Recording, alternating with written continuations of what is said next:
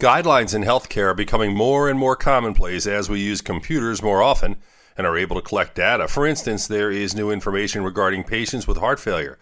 According to a report in the journal Circulation, heart failure patients should have their systolic blood pressure controlled to under 130 millimeters of mercury.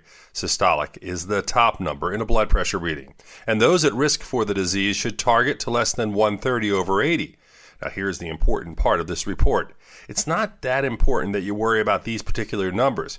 It's hard enough for doctors to remember all those guidelines, but this is an example of how we are collecting useful data, and that can help with care. With your health, I'm Dr. Brian McDonough on 1010 Wins.